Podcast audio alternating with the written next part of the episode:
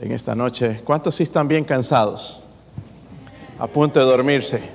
Porque esos son los que tengo que velar, los que están a punto de dormirse. Allá uno sincero, otros por aquí, a ver.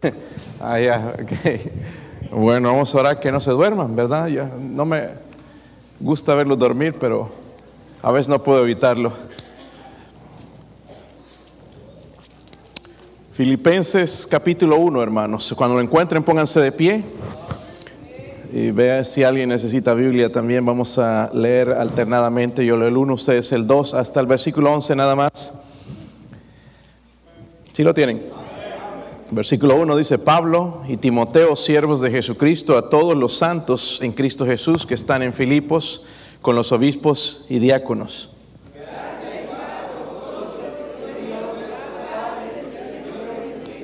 Doy gracias a mi Dios siempre que me acuerdo de vosotros.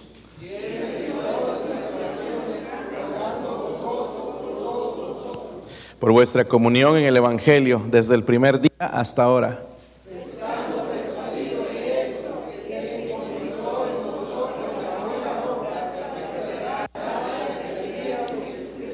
Como me es justo sentir esto de todos vosotros, por cuantos tengo en el corazón y en mis prisiones, y en la defensa y confirmación del Evangelio, todos vosotros sois participantes conmigo de la gracia.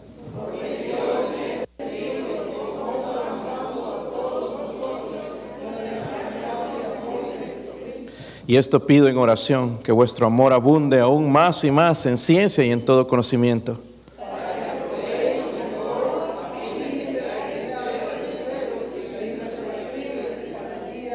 todos llenos de frutos de justicia que son por medio de Jesucristo para gloria y alabanza de Dios. Padre, podría bendecir su palabra, Señor, y ayudarnos, ayudarnos a entenderla, no solamente entenderla, sino ponerla en práctica, Señor.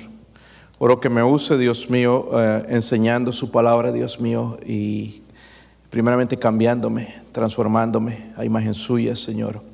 Oro que el mismo efecto, Señor, surja en esta iglesia, Dios mío. Ayúdenos a ser, Señor, como, como Cristo. Ayúdenos a acercarnos más a usted, Dios mío. Pido su bendición, Padre, si hay alguien sin Cristo en esta noche, que el poder del Espíritu Santo pueda dar esa convicción de la necesidad urgente, urgente de la salvación. En el nombre de Jesucristo oramos. Amén. Pueden sentarse, hermanos. ¿Qué harías si estuvieras en una cárcel. A propósito, algunos están en la cárcel, ¿verdad? Sí.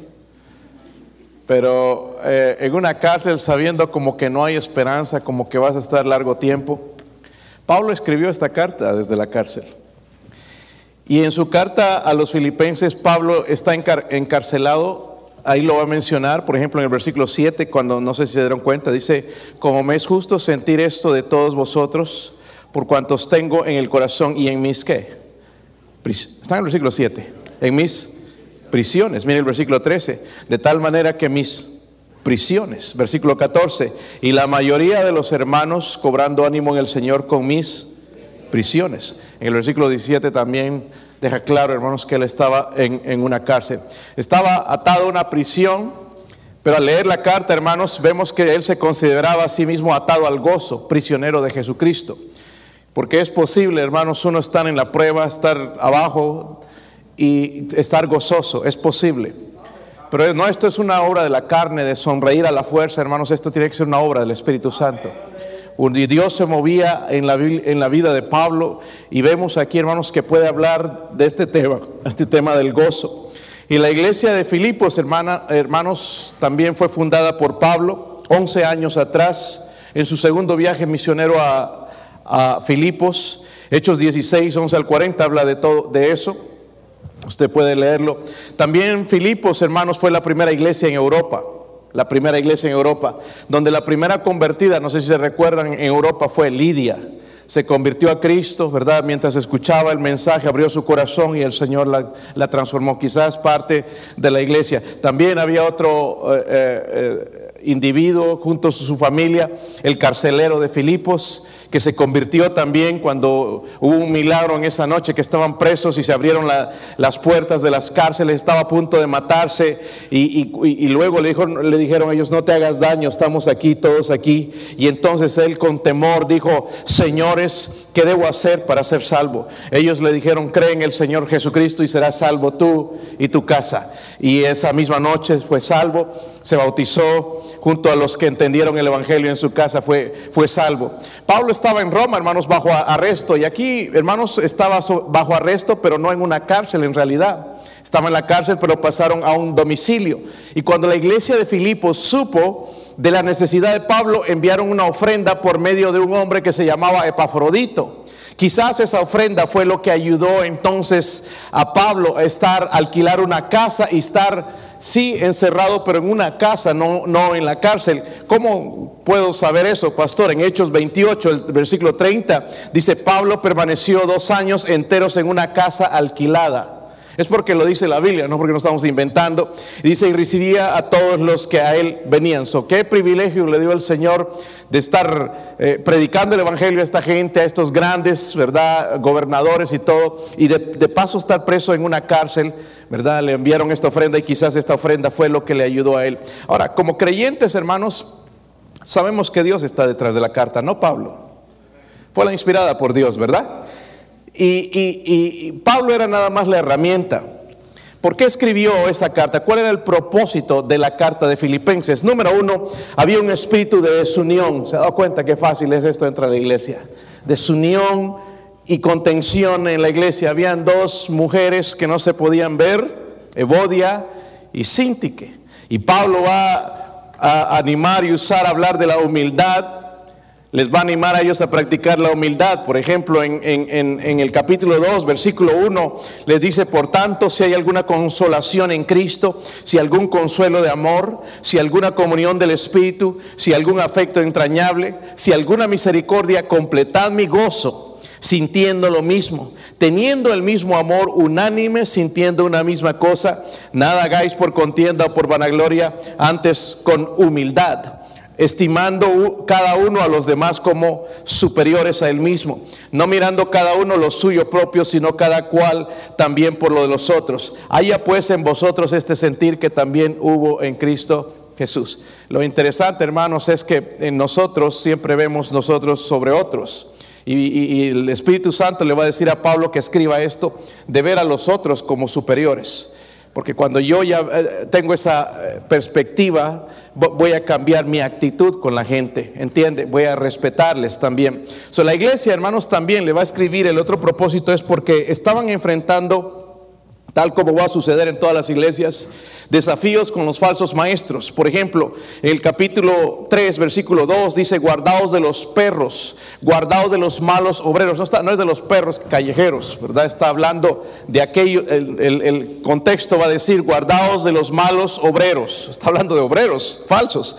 Guardaos de los mutiladores del cuerpo, de aquellos legalistas que decían, sí, tienes que ser, puedes creer en Cristo, pero tienes que circuncidarte y tienes que hacer esto y las obras se estaban metiendo y entonces Pablo va a corregir también ese asunto. vamos a ver la introducción de la carta, hermanos, de Pablo a la iglesia de Filipos. Al mismo tiempo, hermanos, vamos a ver el carácter de Dios ya reflejado en Pablo, aquel Pablo transformado, que está cerca, se están acercando sus días. Pero vamos a ver, hermanos, en el versículo uno. ¿Lo tienen? Sí lo tienen, hermanos. Dije, están cansados, sí, pero es para que despierten, ¿verdad? Y pongan un poquito de atención. Y le aseguro que Dios va a hacer algo en su, en su, cuerpo, incluso le va a dar fortaleza para poder escuchar. Pablo y Timoteo, siervos de Jesucristo, a todos los santos en Cristo Jesús que están en Filipos con los obispos y diáconos. Primeramente, Pablo, todos los puntos los puse en un solo, hermanos, se perdone.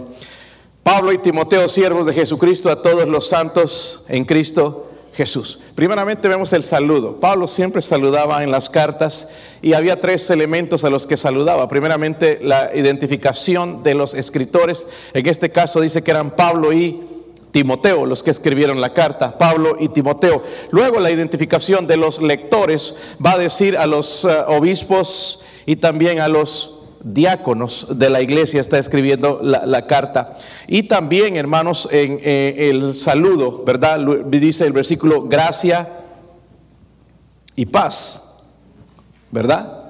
Notan eso, son palabras importantes. Pablo usaba eso. Primeramente la gracia y luego viene la paz. La gente busca la paz, pero no hay paz sin Cristo. Cristo dijo, mi paz os dejo, mi paz os doy. So, primero la gracia, el favor no merecido, ¿verdad? Inmerecido de Dios, la salvación. Y después viene la paz. Y paz, esa paz puede perdurar en mi, en mi vida si yo eh, tengo, eh, permanezco en Dios. Dice, gracia y paz a vosotros de Dios nuestro Padre y del Señor Jesucristo. So, noten ahí, Pablo usa una palabra también, siervo de Jesucristo, que en realidad significa esclavo. Pero no en el sentido malo, como nosotros decimos, la esposa le dice al esposo, me tienes como esclava. No es ese sentir. Pablo se gozaba de ser un esclavo del Señor. Y lo vamos a ver más adelante también, hermanos, en, su carácter, cómo veía él a Cristo. Y él estar en la, cárcel para él por, predicar el Evangelio, no por transero, vendedor de droga, o, sino por predicar el Evangelio. Estaba preso, ¿verdad? Eh, eh, y él lo veía como un privilegio, el, todo eso. Los santos, porque escribe a los santos de la iglesia, ¿verdad? Dice a todos los santos, la iglesia, ah, los santos, los creyentes en Cristo, no son santos debido a, a la conducta sino a la posición. Posicionalmente nosotros somos santos, si ha recibido a Cristo, en el sentido de que somos apartados para Cristo. Ahora en el sentido práctico, sí, quizás no vivimos en santidad. Quizás no vivimos en santidad. Pero posicionalmente, gracias a Cristo, nos somos santos, apartados, separados para él, gracias a Él, ¿verdad? Lo que Él hizo en la cruz. Versículo 2 dice gracia y paz, ¿verdad? Vosotros de Dios. Noten el orden entonces, primero la gracia y después la paz. Número 2, miren el versículo 3. Versículo 3. Doy qué? Gracias a mi Dios siempre que me acuerdo de vosotros. Y sí que se acordaba, ¿verdad? Por la ofrenda también que le mandaron varias ocasiones esta iglesia, con una iglesia, eh, Pablo era un misionero, eh, esta iglesia tenía una visión misionera. Y dice entonces Pablo, el número dos, dice, doy gracias a Dios. Vemos un Pablo agradecido, hermanos, por lo que la iglesia había hecho por él. Yo me pregunto, hermanos, ¿de verdad somos agradecidos? Porque ese es el Espíritu de Dios, que seamos agradecidos.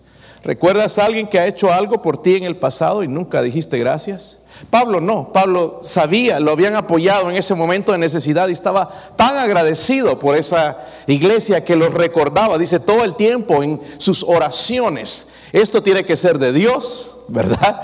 El ser agradecidos. Y necesitamos, hermanos, eh, nosotros hoy en día vemos una sociedad de, niños, los jóvenes y aún nosotros como adultos malagradecidos. Con nada estamos contentos. Si, miren, yo he guiado a Cristo a veces eh, personas que estaban teniendo problemas en matrimonio y el esposo eh, le, gustaba el alcohol y, y la esposa, por favor, pastor, ore que mi esposo se convierta y se convierte al final el esposo y, y ya se pone fiel en las cosas de Dios y quiere entrarle y quiere bautizarse. Y ya cuando la ve la esposa muy entregado en las cosas de Dios que quiere incluso a visitar, dice, no, no, ya está demasiado exagerado. Ya lo desanima, ¿verdad? En vez de dar gracias a Dios que ha cambiado su vida. ¿Qué esposa no quisiera un esposo que esté sirviendo a Dios? Que ame a Cristo porque al amar a Cristo la va a amar a ella, la va a respetar, va a respetar, va a tener el carácter de Cristo, va a ser respetuoso a su esposa si ama al Señor. Pero eh, hay este síntoma, hermanos, tan malo que veo yo, hermanos, del malagradecimiento. Vivimos una nación bien malagradecida. No agradecemos por las cosas. Hay gente que hace por nosotros cosas y no, no les agradecemos nunca, no decimos gracias por el orgullo mismo que está dentro de nosotros, ¿verdad? No, no, no nos atrevemos a decir gracias, pero Pablo estaba agradecido por, por lo que la iglesia había hecho por él. Ahora, ¿cómo es su agradecimiento? En el versículo 4 nos dice, siempre en todas mis qué? Oraciones. La pregunta es si estamos orando como debemos. A veces oramos y como dice en Santiago, oramos, no tenemos porque no pedimos y si pedimos, pedimos mal para gastar en nuestros deleites. Esto es una oración que un misionero debería hacer. A veces hay cartas, hermanos, de los misioneros que no me gusta leer. Eh, a veces es solo por pedir dinero. Eh, pero esta, esta, carta es la, carta, la visión de un misionero, ¿verdad? Lleno del Espíritu Santo. Dice, siempre en todas mis oraciones rogando con qué. ¿Están ahí, hermanos? Rogando con...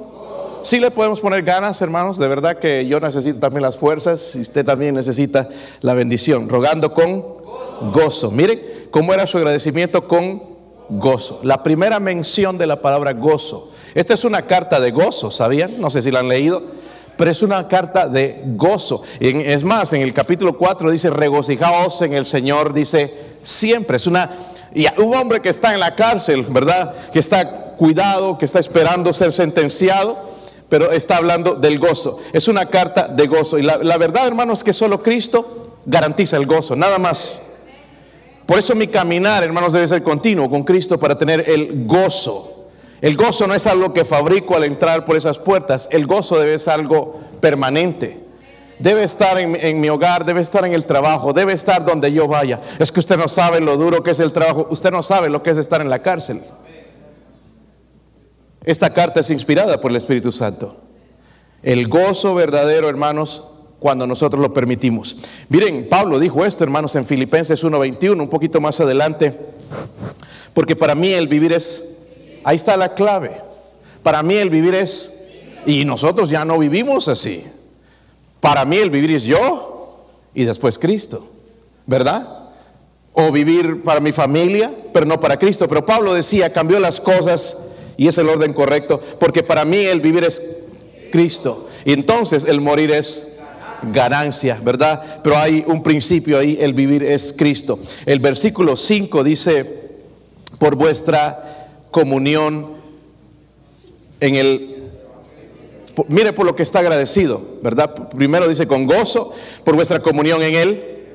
Habla de la confianza en ellos, ¿verdad? La idea es que los filipenses estaban ayudando, hermanos, o estaban en compañerismo con Pablo para llevar el Evangelio. No era Pablo solo, sino la iglesia de Filipos. Estaba haciendo la obra, ¿verdad? Él les enseñó, pero la iglesia estaba trabajando juntamente con él. En el versículo 6 también vemos otra, primero dice que era con gozo, ¿verdad? Su agradecimiento por vuestra comunión en el Evangelio, pero el versículo 6 dice, habla de la seguridad de Pablo en Dios, estando persuadido de esto, que el que comenzó en vosotros la buena obra, la perfeccionará hasta el día de... Hermanos, Dios es el que hace la obra. Yo nosotros quisiéramos que un nuevo creyente ya esté haciendo la obra, no uno que ya tiene 20 años. Pero es Dios quien hace la obra. Pero en cuanto se lo permite, obviamente, porque a veces si uno no deja que Dios sobre en su corazón, nunca va a saber un cambio.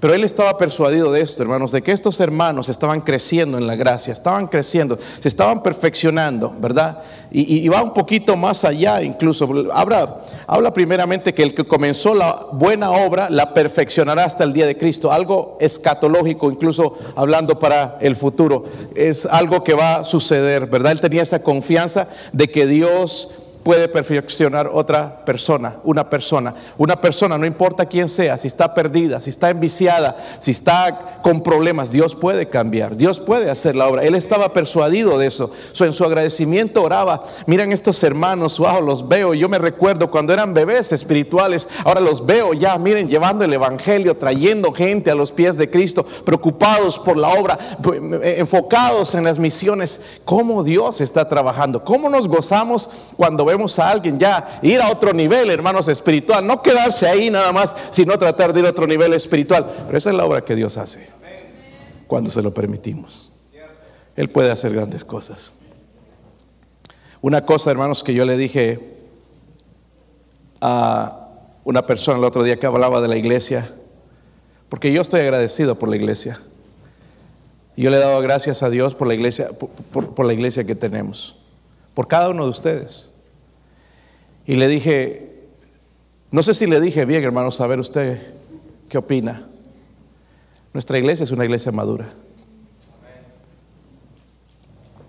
Y le dije, es una iglesia fuerte. Porque si los matrimonios son fuertes, la iglesia va a ser fuerte. Si la iglesia no importa que sea un número grande, pero si las familias son, las familias están débiles, la iglesia sí es grande en número, pero es débil. No es Para halagar, hermanos, pues yo creo que tenemos una buena iglesia. Y yo creo que sí, este versículo, hermanos, podría aplicar y podríamos decir, estoy persuadido de esto, que el que comenzó en vosotros la buena obra la perfeccionará hasta el día de Jesucristo. Yo creo que Dios está obrando en unas vidas. ¿Verdad? Ojalá fuesen todos, pero Dios está obrando en bastantes vidas. Eh, luego, el versículo 7. Versículo 7 dice, como me es justo sentir esto de todos vosotros por cuanto os tengo en el corazón y en mis prisiones y en la defensa y confirmación del Evangelio, todos vosotros sois participantes conmigo de la gracia. Pero noten las primeras palabras, está ahí en el número 3, dice, como me es justo sentir esto de qué? De todos vosotros. Pablo lo que está haciendo aquí, hermanos, mostrarles el afecto. Mira esta frase donde dice, por cuantos tengo en él, ¿qué? Estoy en el versículo 7. Por cuantos tengo en él corazón. Hermanos, no es el lugar correcto para tener a nuestros hermanos en Cristo. En vez de nuestra boca, en el corazón. Y Pablo, hermanos, podía decir esto sinceramente.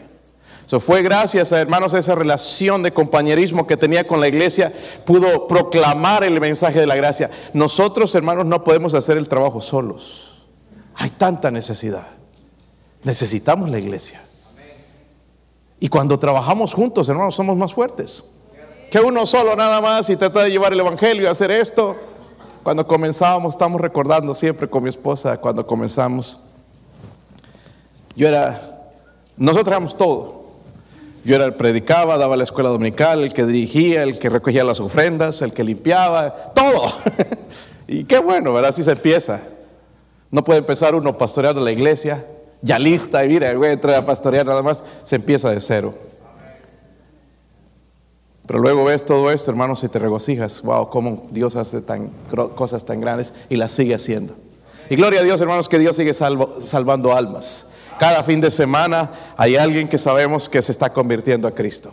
Ahora vamos a ayudarlos nosotros como iglesia a crecer espiritualmente. No hundirlos, sino levantarlos espiritualmente, disipularlos para que puedan ser como Cristo. El versículo 8, hermanos, es algo casi imposible de decir. Porque Dios me es testigo de cómo os amo a todos vosotros en el entrañable amor de... Esto habla de una de relación verdadera con Cristo. Noten esa palabra entrañable. Hermano, es algo que viene de muy adentro. No es solamente de labios, viene de muy adentro. Pablo los echaba de menos, anhelaba estar con ellos, tenía un aprecio. Dice, pero va más allá de cómo os amo a todos vosotros. Amén. Pero ¿qué era lo que hacía este trabajo, hermanos? La obra de Cristo en su corazón. Es imposible, hermanos, en nuestra carne amar a otra persona que es pecadora como nosotros. Tiene que venir de Dios. Porque no sé si se han dado cuenta, si son como, como, como yo, cuando tratas ya bastante con una persona, te vas dando cuenta de cosas que tú no estás de acuerdo incluso. ¿Verdad? pecados que tienen y cosas que nosotros no haríamos y ya los menospreciamos.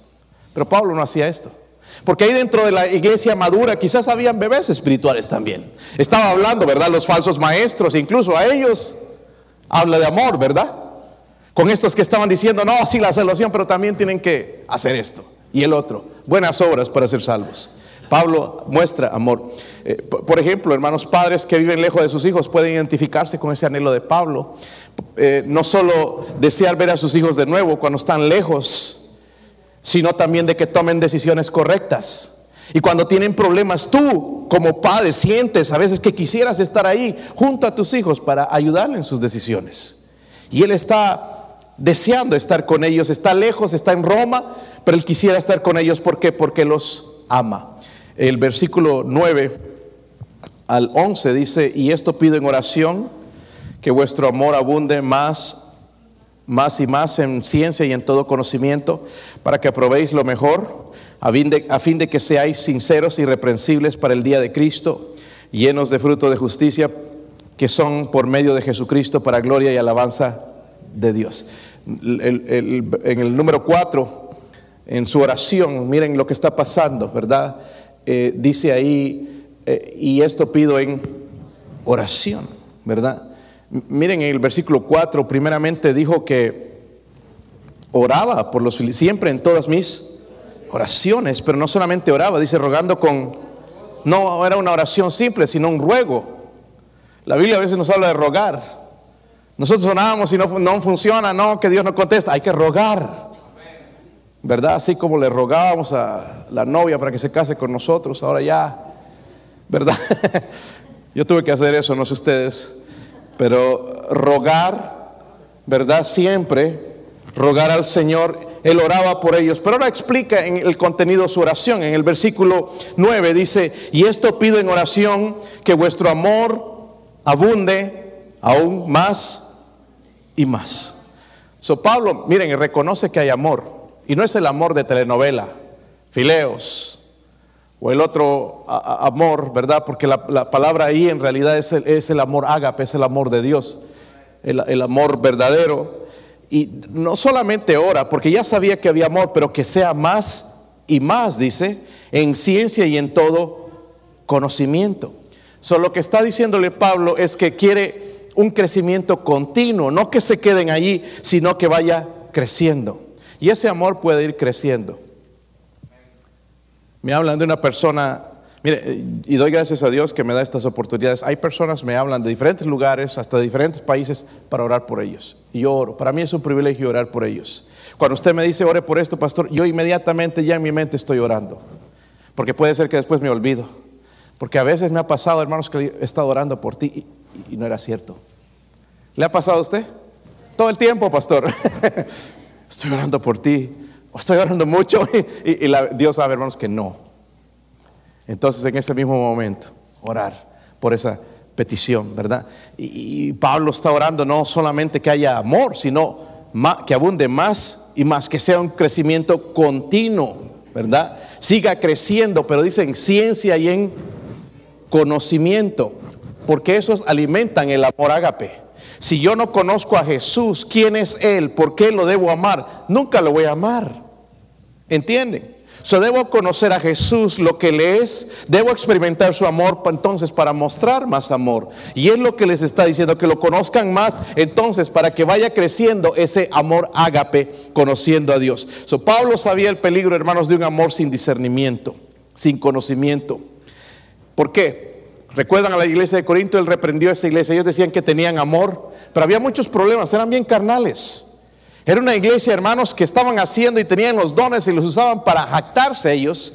Y Pablo les, reprendió a ellos, ¿verdad? Se gloriaban de su amor, pero no era un amor verdadero, ¿verdad? No había conocimiento, no había buen discernimiento.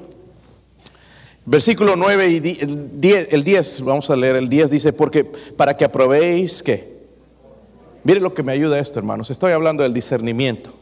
Suele está orando, lo que está en su oración primeramente es un amor creciente. Dios quiere en nosotros que nuestro amor crezca, abunde, que sea continuo, más y más, no solamente por los hermanos, hermanos, por, por los perdidos, la gente perdida, por nuestros países, hermanos, entender la necesidad que tiene nuestra gente. Salvación del Evangelio. No solamente que les llenemos el estómago. Ahí, veía en un cereal ahí que, estaban comiendo mis hijos, decía, niños sin hambre. La causa es buena, hermanos, de alimentar todos los niños hambrientos en los Estados Unidos. Porque hay niños hambrientos. Y, y, está bien. Pero ¿qué del Evangelio? Testificarle a todo el mundo. Hablarles de Cristo. Que ese amor crezca. Pero luego en el, versículo 10, el 9 y 10 vemos también, les está hablando de un carácter, que si los cristianos filipenses tenían conocimiento, entonces iban a tener discernimiento. Lastimosamente, algunos no tenemos discernimiento. ¿Sabe qué nos guía? Los ojos, las oportunidades. El otro día vino una persona después del servicio y me dijo, pastor, Dios me habló. Y me habló y me dijo esto. Y era una ofrenda. Y, gloria a Dios, por, porque, pero dijo, Dios me habló. Y yo quiero obedecer a Dios. ¿Cuándo fue la última vez que Dios le habló? Yo estoy un poquito, hermanos, preocupado por decisiones que tomamos. Las decisiones van de acuerdo a la palabra de Dios. Y sí es cierto, las circunstancias a veces también. Amén. Pero tenemos que tener cuidado. Necesitamos discernimiento. Pero ¿sabe por qué no crece nuestro discernimiento? Justamente por eso, porque nuestro amor no está creciendo abundantemente. Y es donde debemos orar como iglesia entonces también que ese amor en nosotros crezca más y más. Pero no solamente eso, en ciencia y en todo qué. De, nuestro Dios, de su voluntad, de lo que Él quiere para mí, de cómo es que quisiera que haga las cosas. estamos hablando del carácter, ¿verdad? Y eso es lo que necesitamos. Miren, la gente hoy en día no tiene carácter. Tú ves todos estos eh, jugadores, deportistas famosos y no tienen personalidad. Andan copiando a otros. Si uno se puso un tatuaje aquí en el cuello, el otro también. Si uno se pintó el pelo, también se lo va a pintar él. ¿Entiende? Si se corta el pelo, se lo va a ir a cortar. No hay personalidad. Y, vivimos en esa clase de sociedad, hermanos, y nuestros jóvenes tratan de imitar también al mundo.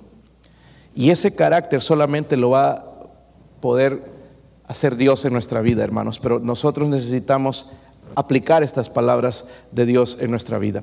Versículo 11. ¿Sí están ahí? Se quedaron callados. ¿Qué pasó? Ya está venciendo el sueño, ¿verdad? Lo que estoy tratando de hacer, hermanos, es estudiar la carta de Filipenses. Ok, de perdido que hagamos un pequeño estudio de esta carta. Versículo 11 dice, llenos de frutos de qué?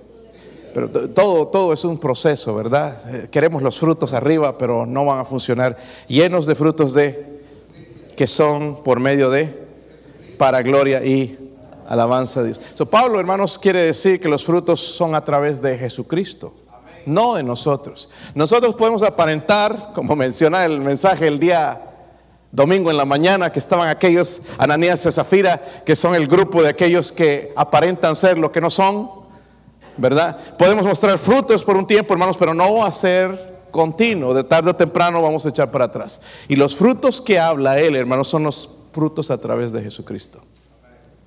Lo que empezamos, hermanos, no lo dejemos.